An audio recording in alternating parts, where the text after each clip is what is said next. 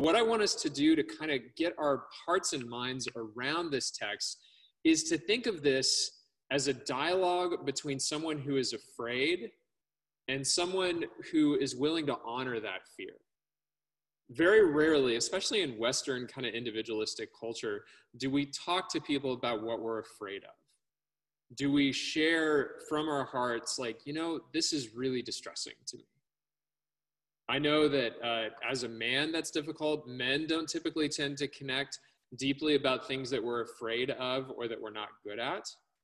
Uh, but it's something that, as I've built up friendships over the years, as I've shared fears with others, uh, it's really been transformative. And I think a lot of you can relate to this. If you're in a small group, if you've been mentored, you know those powerful moments when you really share your fear with someone else. It kind of takes some of the power out of that fear one of the ways that uh, we've tried to approach this very strange time, at least in our family, and I'm not saying every family needs to do it this way, it's just the way that we've done it in our family, is ever since we started talking about coronavirus, ever since schools kind of went up in the air, we really wanted to try to talk to our kids about it.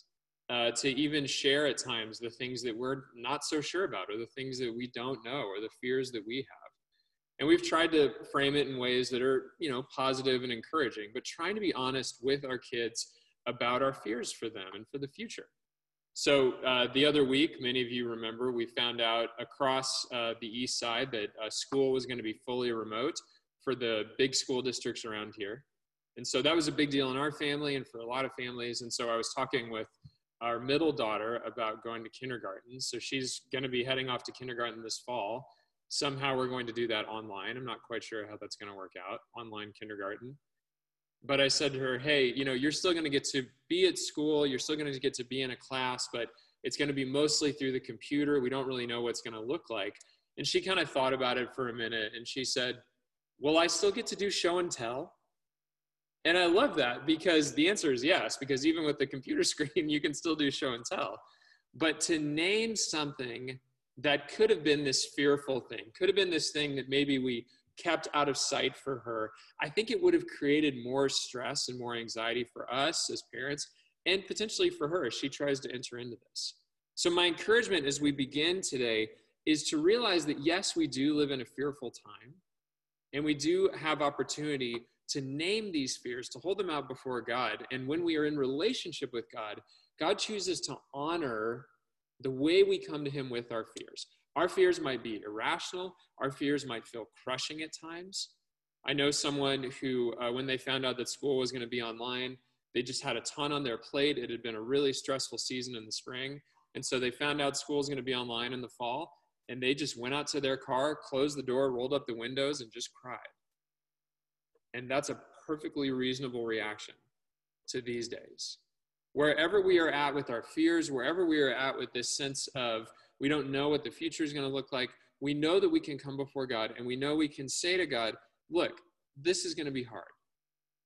And I'd love for you to walk with me through this. In a sense, that's what we see God saying to Ananias I will be with you as you minister to this person that you could not imagine caring for. I will be with you. I will walk with you through your fears and your distress. So I want us to kind of gather our hearts around that as we look at this text this morning. Very brief text. How does God respond to Ananias's fears? How does God respond to our fears? The thesis idea is this God connects our fears and our suffering to a purpose. God connects our fears and our sufferings to a purpose. That is how He carries us through fearful times. And the way we're going to look at this is in three different headings. You can write these down if you're a note taker. We're going to look at the context very briefly, as I mentioned a moment ago. We're going to talk about this tension between honor and influence. And then we're going to talk about preparation context, honor, and influence, and preparation. Let's begin with context.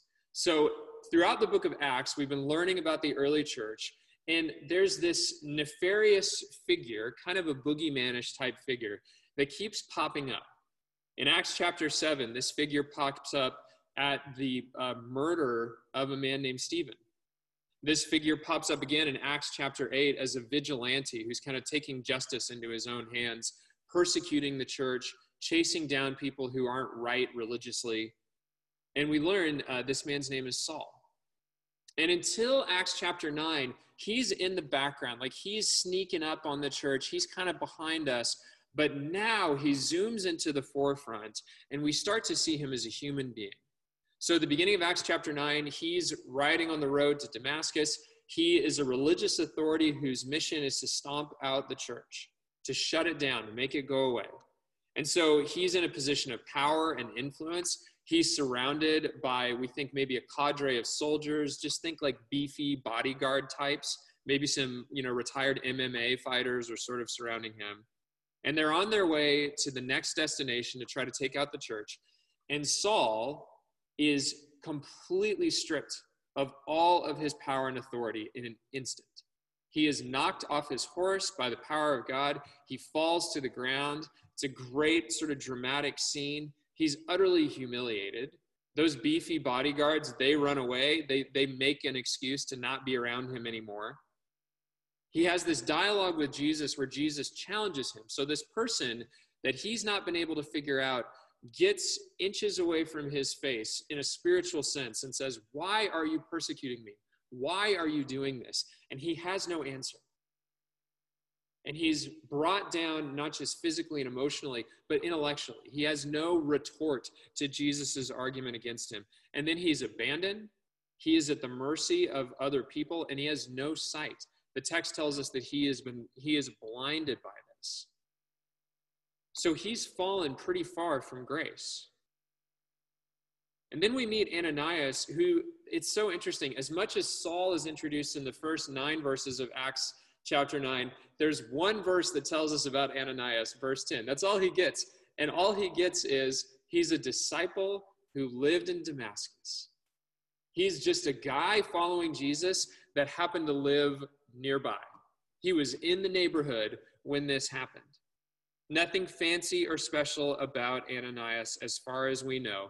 But one thing we learn about him is he knows enough about Saul to have an argument with God. He knows enough about Saul to say, I don't want anything to do with this guy. I want nothing to do with him. So, Ananias, this is where we transition to honor and influence. Ananias starts talking with God, and because he has a relationship with God, because God is not an idea, because God is a real living being that he and we can interact with. God and him have this dialogue, and it's writ, it, it is infused with honor. When God, when Ananias says to God, I don't, I, I hear you, but I don't want to do this, God listens and doesn't immediately shut down his argument. The first thing that Ananias says after God taps him on the shoulder is here I am. That's that's something that people say in the Bible when they're being obedient, when they're putting their best foot forward with God. We see this in 1 Samuel chapter 3, verse 4. Here I am, Lord. I'm here to serve you. That, that's what that response literally means. We hear this from Mary when she's approached by the angel, and the angel says this crazy thing to her. This is in Luke uh, chapter 1. You will bear a son, and he will be the son of the Most High God she says, I am the Lord's servant. Here I am. He responds with obedience. And so he honors God. We don't have to honor God first. God will choose to honor or not honor us. That's his prerogative. But when we choose to honor God first, when we say, Here I am, it's like our hearts are just, we're, we're ready to go. We're at the starting line. We're ready to run the race. When we say, Here I am, we show up in such a way at the beginning of the conversation and we say, you know what? I'm in. I, I don't know what you have for me, God, but I'm in. So God tells Ananias, go find Saul. This argument begins in verse 13. Ananias says, Hey, God, I don't know if you've heard this. Word on the street is Saul is a terrible person. He's evil, and I don't want to be around him. Now, this is a moment when God could say to Ananias, like, How dare you?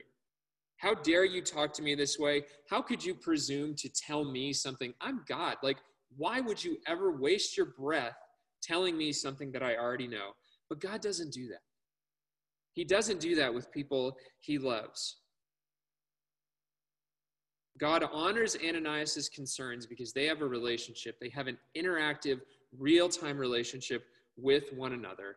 And just like we can do when we talk about our fears. Ananias names his fears to God, and I believe in Ananias' heart, he felt less fearful.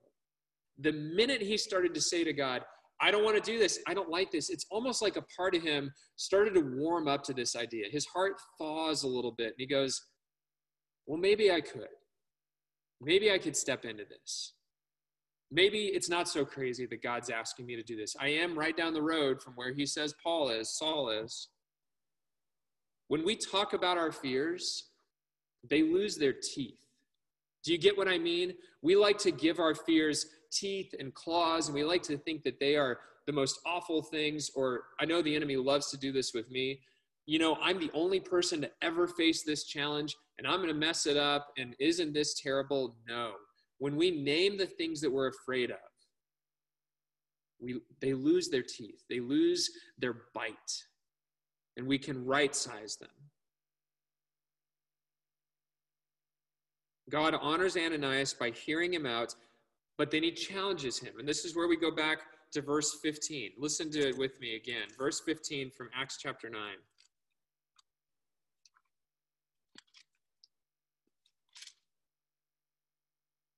The Lord said to him, Go, for he, Saul, is an instrument whom I have chosen to bring my name before Gentiles and kings and before the people of Israel. He's an instrument. Think of a surgeon who has all of uh, her tools laid out on a table before she goes into surgery. I need my instruments, I need everything lined up, I need all the stuff ready to go.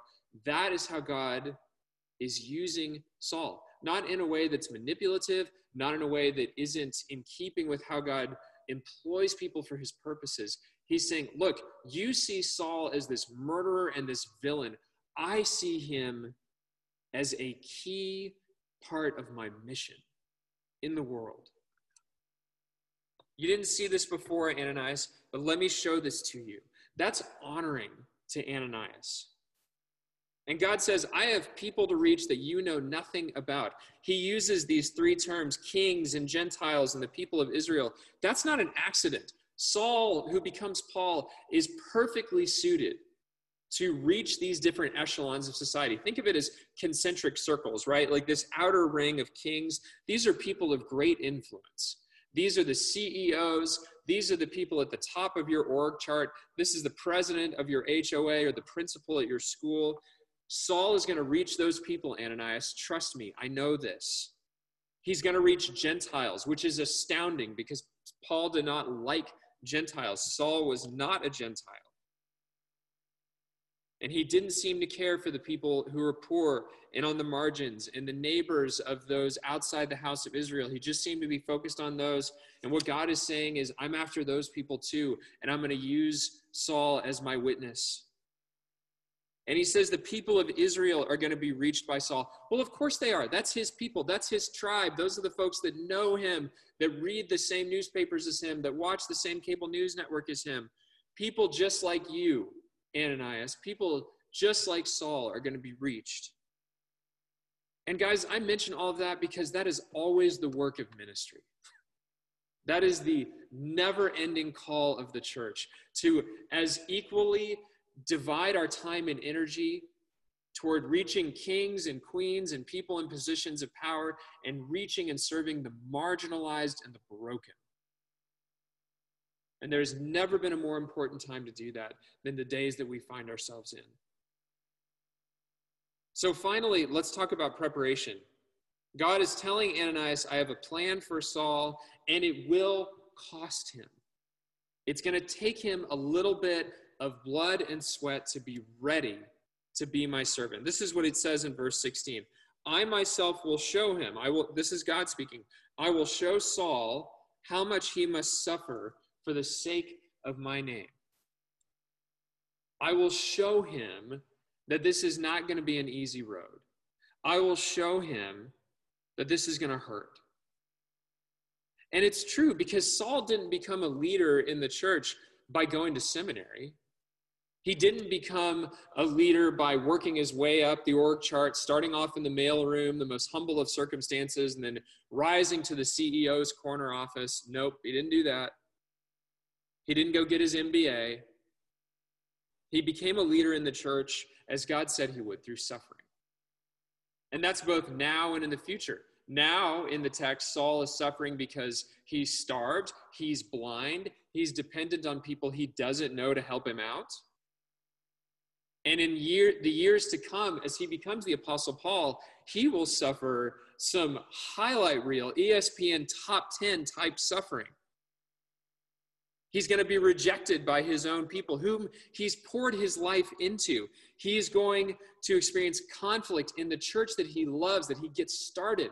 These churches that Paul helps create, that he that he leads through the power of the Holy Spirit, they're not perfect places. They're places of deep division and conflict, and he's going to have to carry that as a leader. He's going to go to jail, and not jail like we might understand it today, Roman jail. He's going to suffer beatings. He's going to be attacked by crowds. He's going to get shipwrecked. All of these things are in his future, and yet what God says to him is the purpose of these sufferings will be clear because it will be about my name. It'll be about telling people about the kingdom of God. It'll be about revealing the ministry and power of Jesus Christ through this man. And that's a remarkable thing when you think about it because none of us ever understand the purpose of our suffering when we're in the midst of it. It is impossible to understand your own suffering, to make, a, to connect it to a purpose without, while you're still in the middle of it. We got to have it in the rearview mirror in order to assess the damage and figure out what, what was happening? How did I learn? How did I grow? I want you to think back to a time when you've experienced some suffering and some pain. And I get it, you know, it's this is not what everybody signs up to talk about in church. We want to hear something sort of positive and uplifting. Well, believe me, if we can't talk about this in church, where can we talk? Think about the last time you went through something difficult. How quickly were you able to understand the purpose of that? If there ever was a purpose that, that seemed to become clear to you.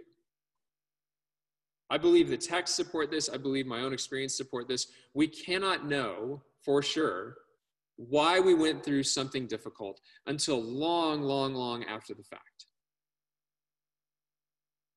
One year ago was a season of pretty dire suffering for me and for my family. In July of last year, my dad was diagnosed with non Hodgkin's lymphoma. And so after that diagnosis, uh, I started flying back and forth to Houston, where he was in the hospital. And we spent the next six weeks, my family and I, just trying to take care of him, trying to be present with him. He started chemotherapy in early July, and he was fighting this battle. And all throughout this process, I felt this church, our church, Bethany Community Church, right beside me, right beside my family, caring for us. And I am so grateful. But if I had stopped in the midst of that to try to get a sense of like, I wonder what the outcome of this is going to be, I wonder how this is going to change me, I would never have been able to figure it all out. And you can't when you're in the midst of something difficult. So that word, maybe you need to hear that word this morning, is if you're in the middle of something difficult, if you are unemployed, if your home life is chaotic right now, don't stress about finding the purpose right now. Give yourself grace and know that that day will come, but it doesn't have to be in the moment. And what I want to say is, walking through that season with my family, with our church around us, it was really hard. And when we arrived at the beginning of August, it became very clear that dad was not getting better, and we needed to say goodbye. And there's hardly been a more painful time in my life than when we walked that out together. When the battle was over and there wasn't going to be any more chemo, and some of the worst pain that I've ever felt came during those days, but I could not make sense of the pain when I was in the midst of it. I was, I was numb. I couldn't really think straight. If you got any emails from me during that time, you should just delete them because they're probably just pure nonsense. Because that's what grief does to us, that's what pain and suffering does to us. But I felt hopeful. I felt hopeful even in the midst of saying goodbye to dad. And the one year anniversary of his passing will be August 11th. So if you want to pray for me and pray for my family that day, I would welcome that. But there's more that is being done in me and around me and through me because of that suffering. And when we disconnect suffering from it being purposeful, from God doing something through our suffering, we actually give it way too much power. To connect it to God's redemption, to connect it to God's transformation of our character, is actually to right size our suffering and make it something that God actually intends it to be, which is useful, which is transformative. I wouldn't sign up for these things just on my own, but as a result of my dad's passing, I can tell you my heart is softer, especially toward people who, who are in the midst of suffering. I'm gentler with my words. I have a connection now with people who've been through grief. I understand a deeper level of grief. I'm able to take the long view of things in my life. I don't get quite so hung up on the day to day. I certainly don't have as much fear as I did a year ago because, in comparison to my dad passing away, a lot of other things can happen, but they're not going to be nearly as tough as that. I have more joy in my life, honestly. I do. Less fear, more joy, and I'm more focused on the things that truly matter, like my family and the pursuit of Jesus Christ. I'm not saying I'm doing any of this well or perfectly, far from it. What I am saying is that there has been a purpose to the suffering that I've experienced, and that is what the text is telling us. There is a purpose in the suffering that Saul experiences. There is a purpose even for Ananias' suffering as he tries to take care of this religious fanatic who just happened to land on his couch. And we read the rest of the scripture, we see the story of Saul playing out. We see how he's transformed. We see him become the Apostle Paul. It's not a finger snap, it's not overnight, but it happens. But Ananias, we don't see how he's changed. And I just want to leave us with this thought as we get ready to go to breakout rooms. Ananias has got to be changed through this.